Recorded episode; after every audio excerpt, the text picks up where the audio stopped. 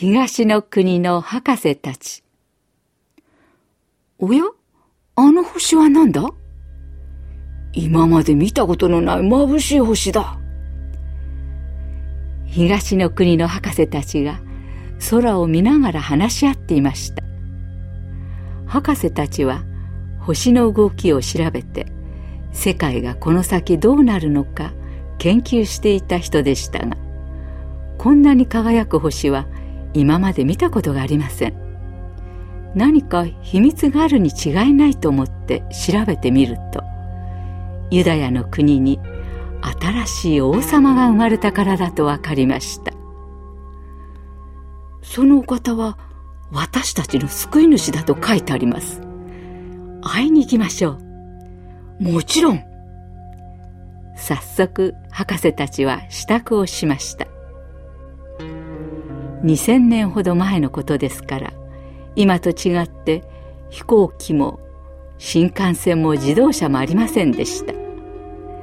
何千キロも離れたユダヤまでは歩いてはいけませんからラクダに乗って行くことにしました。新しく生まれた王様へのプレゼントも買いました。きっと持っている大切なものをすべて売って旅行の準備をしたに違いありません。地図やナビはありません。でも大丈夫。眩しく光る星がどこに行けばいいか教えてくれます。旅は長くかかりましたが博士たちはついにエルサレムに到着しました。ユダヤ人の王様としてお生まれになった方はどこにいらっしゃいますか？そんなの知らないよ。間違いじゃないか？みんな首をかしげます。きっと町中の人たちが王様の誕生をお祝いしてるだろうと思っていた博士たちはびっくりしてしまいました。ヘロデ王様、た、た、大変です。東の国からやってきたという博士たちが、新しい王様はどこで生まれたかと聞いて回っています。ユダヤの王様、ヘロデ大王のところに家来が走ってきました。何？新しい王様だと？わしの他に王なんて許せない。でも、待てよ。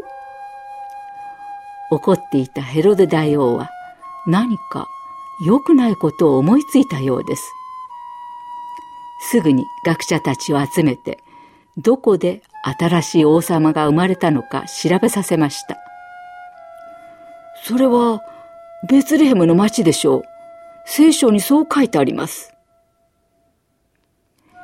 ヘロデ大王は、東の国からやってきた博士たちを宮殿に呼んでいました。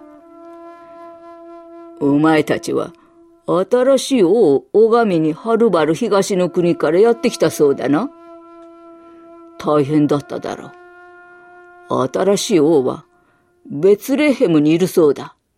あったらぜひ、詳しく教えておくれ。わしも行って拝みたいから。優しい声でそう言いましたが、本当は見つけたら殺してしまおうと思っていたのです。博士たちはベツレヘムに向かって出発しました。そしてヨセフとマリアと小さなイエス様にお会いすることができました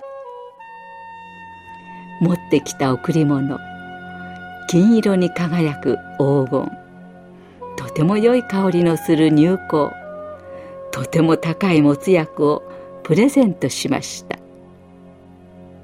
救い主を礼拝することができた博士たちはどんなに嬉しかったことでしょう？その後ヘロデ王様のところへ戻ってはいけないと夢でお告げを受けた博士たちは別の道を通って東の国に帰って行きました。